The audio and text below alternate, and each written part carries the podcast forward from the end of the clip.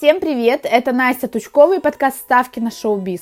Напомню, что все, что вы слышите в каждом из выпусков, это исключительно мнение автора. С ним не обязательно соглашаться.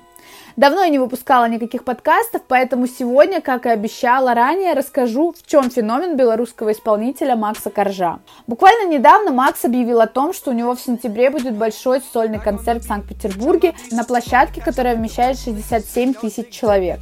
И уже Половина билетов, если не больше, продана, хотя концерт только через 9 месяцев. В 2019 году он приезжал с большими концертами в Киев и в Москву. Люди на его выступления приезжают из разных городов и стран. И везде он собирает полные стадионы.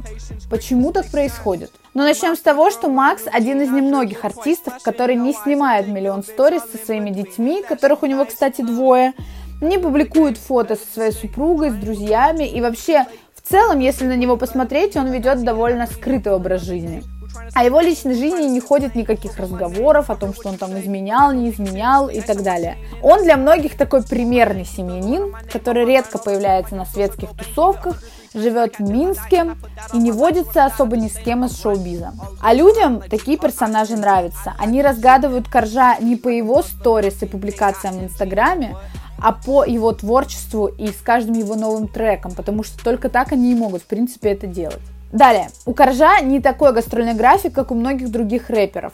Например, э, вся чита Black Star ездит по большинству городов России осенью и весной. Макс же дает один концерт в год в крупных городах и то, если очень сильно повезет этому городу. Например, последний раз в Санкт-Петербурге он был в декабре 2018 года, а снова приедет только в сентябре 2020 года, то есть прошло, сами считайте, практически два года пройдет. Люди успевают соскучиться по нему, поэтому все его концерты проходят с такими дикими аншлагами. Макс не был замешан в каких-либо скандалах. И судя по фотографиям с немногочисленных премий, которые он когда-то посещал, он в прекрасных отношениях со своими коллегами по сцене. Он не пытается привлечь внимание публики разговорами о себе, а только делает по-настоящему крутую музыку, которая нравится даже тем, кто не является его фанатом. И я думаю, что если выйти на улицу и каждого опросить, знает ли он хоть один трек Макса Коржа, каждый второй ответит, что знает. Ну и, кстати, о музыке, о самой. Каждый его предыдущий альбом отличается от нового. Хотите пострадать от несчастной любви, особенно это актуально по осени и весне, послушайте «Эндорфин». Хотите потанцевать, включайте «Жить в кайф». А хотите пофилософствовать, Макс выпускает крутой трек «Два типа людей», где действительно есть о чем подумать. Под его треки можно плакать, думать, слэмиться, орать и делать еще кучу всего. И все это Макс Корж. И да, поэтому он популярен не только у молодежи, но и взрослой аудитории.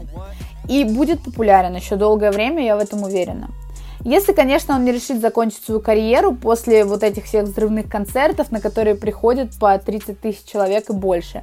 Надеюсь, что этого не произойдет, но как вариант, может быть, он добьется того, чего хотел всю жизнь и закончит карьеру, решит продолжать вести семейную жизнь и так далее.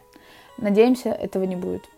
Ну а в следующем выпуске я расскажу, что изменится в жизни Меган Маркл и принца Гарри после того, как они решили сложить часть своих королевских полномочий. И, в принципе, почему они решились на такой шаг. Довольно актуальная тема на сегодня, ведь ребят обсуждают последнюю неделю и их решения, и их самих.